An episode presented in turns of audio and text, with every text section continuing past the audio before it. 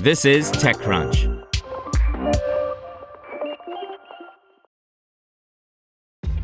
This episode is brought to you by ShipStation. You know, some things take a lot of work, like sending little robots to far off distant planets. And just as that's challenging, so too is running a successful e commerce business, especially when there's so much to do. So I want to introduce you all to ShipStation. Now, I love using ShipStation because of its easy to use dashboard, which makes managing orders and printing labels a breeze and super smooth. Oh, and the customer service is just out of this world. It's exactly what you need to help grow your business. Sign up for your free 60-day trial at shipstation.com slash technews. That's shipstation.com slash technews. Earlybird raises $4.5 million partially from its users to scale its investment gifting platform for families by Aisha Malik. Earlybird, an app that lets families and friends gift investments to children, has raised $4.5 million in a seed extension round that was partially funded by its user base. The app lets parents create a custodial account, also known as UGMA, Uniform Gifts to Minors Act, account, which allows them to invest in stocks, bonds, mutual funds, and other securities on behalf of their children. Once the child turns 18, the investments become theirs. In addition to saving for college, the funds can be used for things like like a down payment on a home, seeding your child's first business, traveling the world, retirement, and more.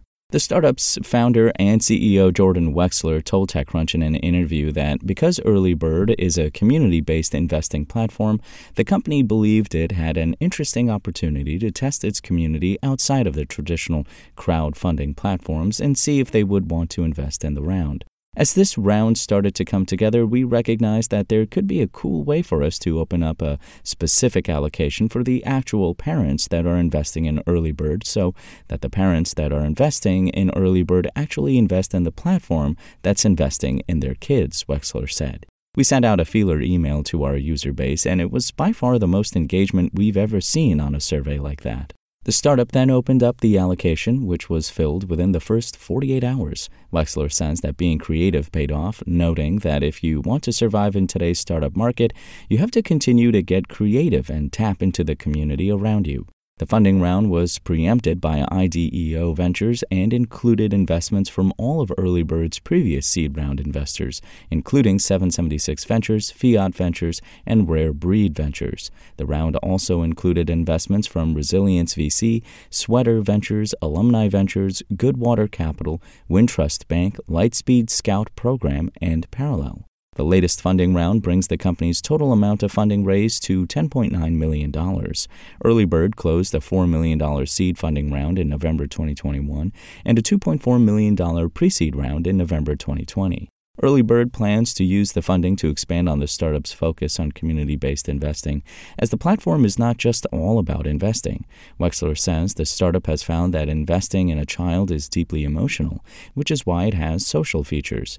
For instance, every time you invest, you can create a video memory that contextualizes the investment. What we ended up seeing over the last couple of years is that parents started to use this as a way to catalog all these special moments with their child, Wexler said. For instance, if a mom got a promotion and wanted to celebrate, she could do a one time investment and make a video memory talking to her child about it. And so Earlybird becomes this really unique, centralized place where you are building this time capsule. Earlybird will also use the funding to focus on the next interaction of its investment services. The startup currently offers the ability for a parent to select one of five managed portfolios and invest. In the future, Earlybird wants to be able to create multiple customized portfolios so that a parent can pick and choose stocks and do so with their child as they grow up.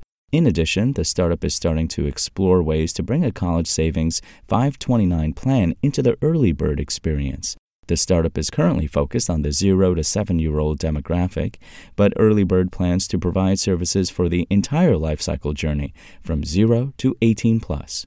We want to build a dedicated experience for a teen to be able to take ownership so that at 18 we become their primary brokerage account and we take over the likes of any other larger financial institutions because we've been their trusted financial solution from day one, Wexler said.